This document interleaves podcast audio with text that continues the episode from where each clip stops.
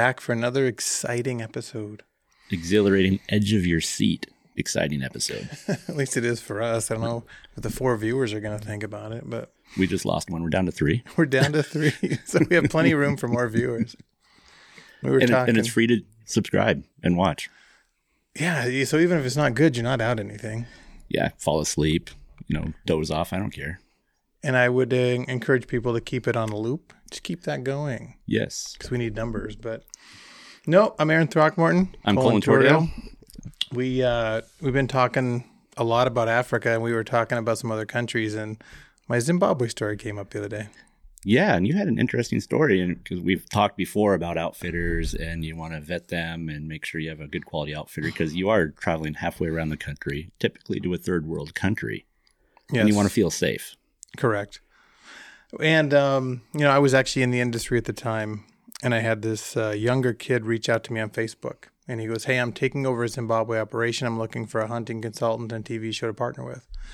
And he seemed like a really good kid. He told me everything where the where the camp was at. I mean, everything was perfect up to that point. And so, I had actually organized another a client to go with me to hunt leopard.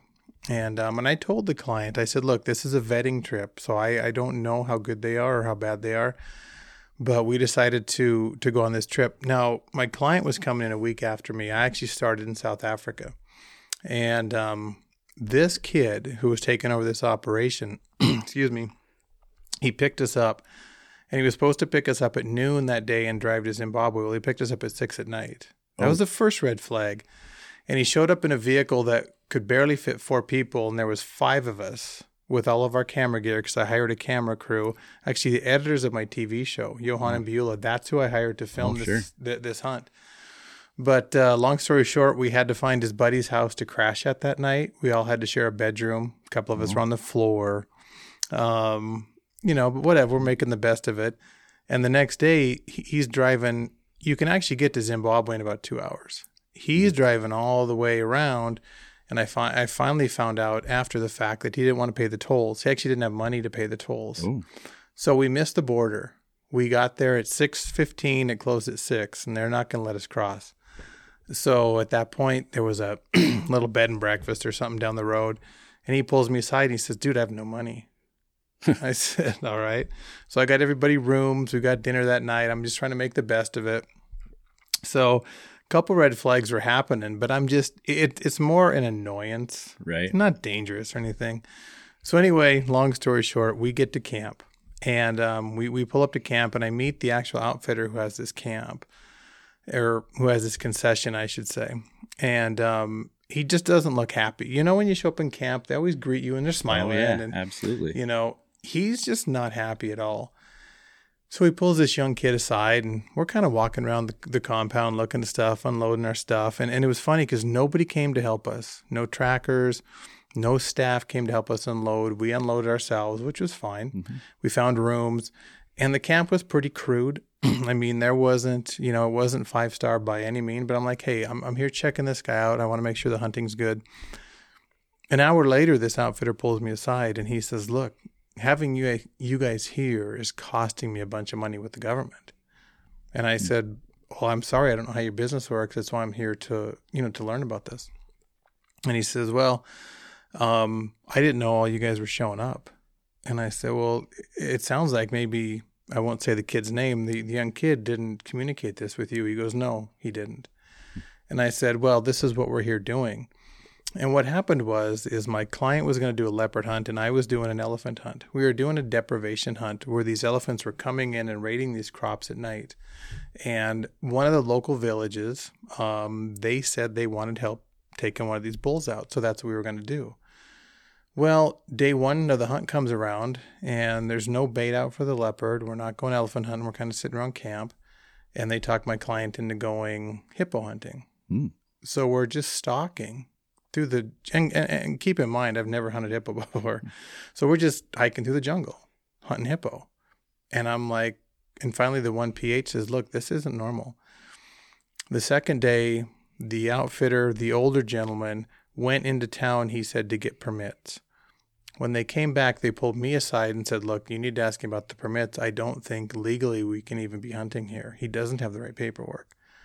So I approached him that evening around the campfire, and keep in mind, there's probably about six or eight of us around this campfire. And I walk up to this older gentleman, and yeah, I'm six one, and he's five seven, Yeah. you know. And I just said, "Hey, sir, um, being a, a hunting consultant, I would like to see the paperwork and the permits." And he completely lost his mind. He starts hitting me in the chest. He starts accusing me of everything, and he's just yelling at me. And I'm just, I'm standing down. You know, my client's there, uh, my camera crew's there, so I'm trying to be cool with this. And uh, yeah, you don't trust me, and you think I'm doing all this illegal stuff. And I'm like, uh, sir, I'm not accusing you of that. I'm just trying to make sure that my T's are crossed and my I's are dotted. Well, anyway, he doesn't show me the paperwork. he gets drunk that evening. True story. And he uh, he falls asleep at the fire. Now you've been to Africa before, and you know the outfitters wear Daisy Dukes Oh yes. at best. Well, he was exposed to the world around the campfire. His junk was out in full display. And I'm not saying we took pictures, but anyway, he had left his paperwork out, and we found out that he did not have a permit for the elephant. When he went in, um, he was talking to one of the government officials, and one of the professional hunters overheard them talking about if Aaron shoots an elephant, get that ivory to us, we have a place to sell it. Mm. So now, so I'm sitting there in Zimbabwe, and, and, and keep in mind, I don't want people to think that Zimbabwe is completely corrupt. There's a lot of corruption in the world. This guy was very corrupt. He was actually a South African. He was not a native Zimbabwean. But anyway, you know, now I'm sitting there, I'm like, man, I'm in Zimbabwe. We don't have the right permits. This guy's in the ivory trade.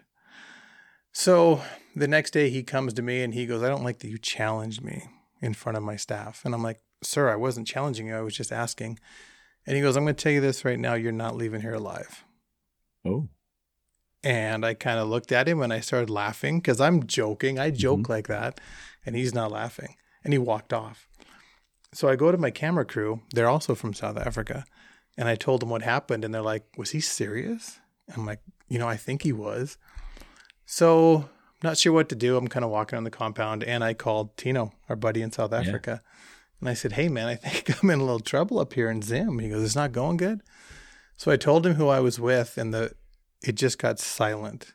And he goes, Dude, I've had run ins with him. We had to leave in the middle of the night. He was threatening us. He's very, very corrupt. And I said, Well, okay. So at that point, then I call one of my other professional hunter buddies in Namibia and I tell him what I'm up against. He didn't know this gentleman, but he started doing some research. He then contacted the head of the Zimbabwe Professional Hunter Association, who then called me on WhatsApp. And I won't say this gentleman's name. I'm going to keep the names out. But anyway, this guy was great. He called and he said, Hey, Devon called and said, You're in some trouble. We know who this guy is. and so all these things are, are going on behind the scenes. Just a little bit of a backstory. A year before this, Tino and I had a good friend named Scott, and he was a professional hunter from South Africa. He was up there uh, guiding or whatever, and he went missing. They found his vehicle and they found tracks, and they they tracked him to the water, and they found his backpack. Well, he's dead, and so they actually end up killing a crocodile, and he was inside of it. Oh wow. So they said a croc got him. The weird thing was is he went tracking this. Uh, I, I think it was a buffalo with no rifle. And so we all were we all were kind of thinking that okay, something happened financially where they actually probably murdered him, threw him in the water, and and and that that was our whole story. This happened about a year before I got there. So now my mind's racing. Oh, absolutely. Now my mind's racing. I'm thinking, damn, I'm, I'm in the same part of Zimbabwe, and this happened to Scott. So the next day we're out hunting, and we had seen a kudu. We get back to camp, and the old guy goes, "So you saw a good kudu today?" And I said, "Yeah, he, he was nice." And he goes, "Let you and I go for a drive." And I'm thinking, okay, this is it. Again, he's wearing his Daisy Dukes. I see he's not. He does not have a gun. I can see that. He goes back in the kitchen. I go through his vehicle. I look under the seats. I'm looking. There's no gun. So I'm thinking, all right, he's not just going to shoot me, you know. Right. But uh, so we get in, we drive, and we go right down to the water. And I'm like, oh, here we go. So this is actually sounding like Zimbabwe's version of the train station on Yellowstone. I'll have to take your word for Yeah, it. right. I, I haven't seen Yellowstone, but if that's when what they talk is, about going to the train station, the people don't come back. that's exactly it. I was waiting for him to have some of his guys there, some of Oh, his yeah. staff there. And so, anyway, long story short, we get back and I make it back alive. And and so I thought, man, I'm just gonna have to try and charm this guy. And so I pulled him aside and I said, hey, no disrespect. I, I'm really sorry if I disrespected you. Um, I just want to make a good hunt for my client. Well, he would take little jabs the next couple days, and my camera crew actually encouraged me to sleep with a 375. And um, you know, it was just eerie. But there was this one tracker, and his his name was Peter, and um, very very quiet, very quiet guy. But I'm in camp one day, and he's walking by, and I'm like, "Hey," and he goes, "Hey, boss." And uh, he comes over, and I said, "Man, you know, your boss doesn't like me." And he goes, "Yeah, I don't like him. He's not good." And hmm. so I kind of looked at him and I'm like, Can you help me? And he goes, Yeah. And he, he just walked off. You know, in that whole week we're sitting there, vehicles would, would come into camp, very nice vehicles. And again, we're 60 miles out in the bush, and government officials would get out in suits and they'd walk in and he would give them food and money and tires. He, he gave them tires one day. And he gave him all the food from camp one day. So we had to drive to the nearest town. And I personally spent $500 on food Oh, for wow. the camp. So this guy, he was definitely corrupt all the way around.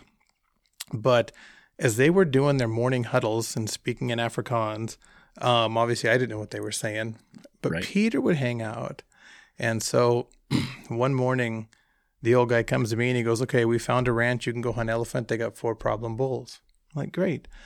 And he leaves. And at the same time, Peter's walking toward me and he, he doesn't stop. He just keeps going. He's like, Don't go. And he just kept walking. And I'm like, Dang, you know. So I go to my camera crew and I'm like, um, He's telling me not to go. So they went and talked with him. They came back and they said, Yeah, we're not going. Um, in Zimbabwe, you have to have game scouts with you when you hunt, which is in a lot of those countries. Right. The game scouts were instructed as soon as I stepped off the vehicle to shoot me in the back. Oh wow. And they were going to say that I was a poacher and I was running from them.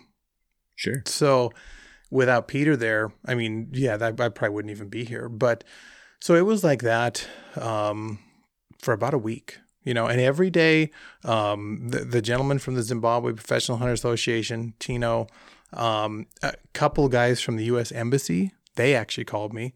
And at one night, they said, Look, we know where you're at. We got a helicopter. We're coming in. And I said, Look, I got a client here who's 80 years old. I can't leave him. And they said, That's fine. We're, we offered once. We're not offering again. Oh wow. And I said, okay, that's fine. So I, I could have got out then, but the I told the older guy that I was leaving a day early, and because I had a flight to go back to Johannesburg, but I knew he wasn't going to let me go. So I went to him and I said, hey, I need to go a day early. I'm uh, meeting with some people in uh, Victoria Falls, and uh, he goes, no, you're not going anywhere. And I said, no, I think I am. He goes, oh, trust me, you're not. And so he goes, come with me. So we walk into his office, and he goes, sit down and he pushes this book to me like a ledger. So I open it up and it says money owed five thousand dollars. I'm like, hmm. what's this for? He goes, well, that's what you owe me. And I said, well, I have a contract right here that I signed that I don't owe any money. And um, he goes, no, you're going to pay for this and you're going to pay for the gas and you're going to, and he's going through all this stuff. and I'd finally had enough.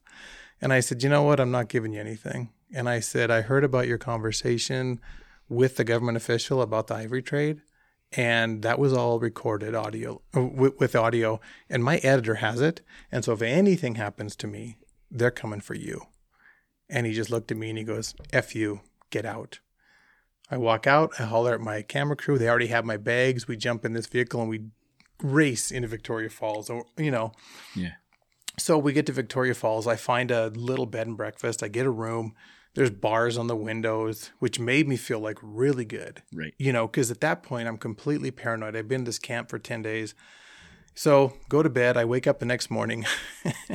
I'm peeking out and I see all these people out there having breakfast. And I was too afraid to go eat. I was like, there's no way they're going to get me. So I leave my room. I run over to the front desk. I'm like, hey, I need an Uber like in five minutes to the airport. Oh, yes, sir. Yes, sir. Get this driver. He gets me to the airport, drops me off. I go in there and I'm thinking, man, I just got to get on this flight and I'm safe. And I check in. They're very, very nice at the front desk. And um, she looks at the ticket and she goes, "Oh, Mr. Throckmorton." I'm like, "Yeah." She goes, "One minute." She picks up the phone and she calls. So I'm standing there, and then I turn to my left and I look, and there's two police officers walking right to me, and I'm like, "That son of a bitch, he's gonna have me arrested here in Zimbabwe." So the guy walks up, and these guys are big guys, both about six four. I'm like, all right. And they're like, Mr. Throckmorton. I'm like, yeah, like you need to come with us. All right. So I follow him. We go in this little little dark room in the airport. And I sit down and they're on the other side of the table. And he goes, Yeah, do you know why you're here? And I'm like, Yeah, I got a pretty good idea. And he goes, Yeah, we're we don't know what's in that case of yours. I'm like, in the case. He goes, Yeah, the gun case. I'm like, Oh no, that's a bow. And the cop's like, Yeah, we're not so sure. And so again, I've been to Africa enough. I, I kind of knew it was a little bit of a shakedown, but I knew it didn't have anything to do with the outfitter. So I pulled out fifty bucks. I put it on the table and I'm like, I promise you it's a bow and arrow. And they grabbed it and they said, Yeah, we believe you. You can go. Hmm. I got on the plane and luckily Oh, made it wow. back to Joburg. And yeah, so that was a, a, a crazy story. But I always tell people, I mean, I do have a lot of, well, we actually have two very good outfitters in Zimbabwe. Um, but this is why I go on these trips because if I were just to send clients to this guy without being there, it'd be such a disservice, you know, to our clients. So unfortunately, that was, you know, one of the crazier stories I've had in travels. Absolutely. And when we talk about, you know, we have a hunt for you, you tell us what you want, whether you want high fence, free range, whichever country you want, whether you want five star, sleep in a tent, or your Econo Lodge experience in Yeah, Zimbabwe. Um, Exactly. I guess you even have the, you know, you want to be the one that's being pursued hunt if, if we want to reuse that outfitter. yeah, I mean, we've, I mean, in, in all my travels, we've dealt with some bad outfitters before, and usually it's just because they are inadequate. They aren't good guides. They don't understand service. But this was dangerous. I mean, this, you know, this was very dangerous. And it's funny because that that black tracker Peter, him and I are still friends Oh, on Oh, wow. Facebook. And when he heard all this was going down, one evening, him and another tracker came and grabbed me and one of the other guys in our group, and we drove to their village. And I forgot to tell this part. And he goes, I want to take you to a club. I'm like, a hmm. club? We're driving through the jungle, through trees. And I'm like, oh man, are they going to execute me here too? I'm thinking, you know, you're just paranoid. And so we pull up, and there's this music. There's this wooden box, basically, and music's just bumping. And it's just all black people, and they are having a great time. And the car pulls up in the front, and the music stops completely. And I Oh. get out, and everybody's staring at me. Not that I stand out, right. but I do. And this guy's walking right to me, and he comes and he gets right close, and he goes, "Are you the guy here helping with the elephants?"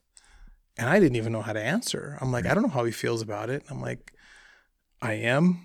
And he goes, Welcome. And the music hits, and my heart, it's, I was like, Oh my gosh. And I go in, and they're selling homemade beer out of two liter, like Pepsi bottles, Yeah. a dollar a piece. Ooh. And I'm like, How many do you have? And the guy counts, he goes, 48. I'm like, Here's 50 bucks. Every, it's on me. Yeah. So I actually had to, got to meet this guy's friends and his family. And, Oh, but wow. we're still friends on Facebook. The outfitter actually passed away. He went into hiding, and I I I, I want to say the Waterberg Mountains Hmm. in South Africa, and he ended up passing away of cancer. But yeah, crazy story. Um, but that is why when you book a hunt with us, you know we know you're not going to be in danger.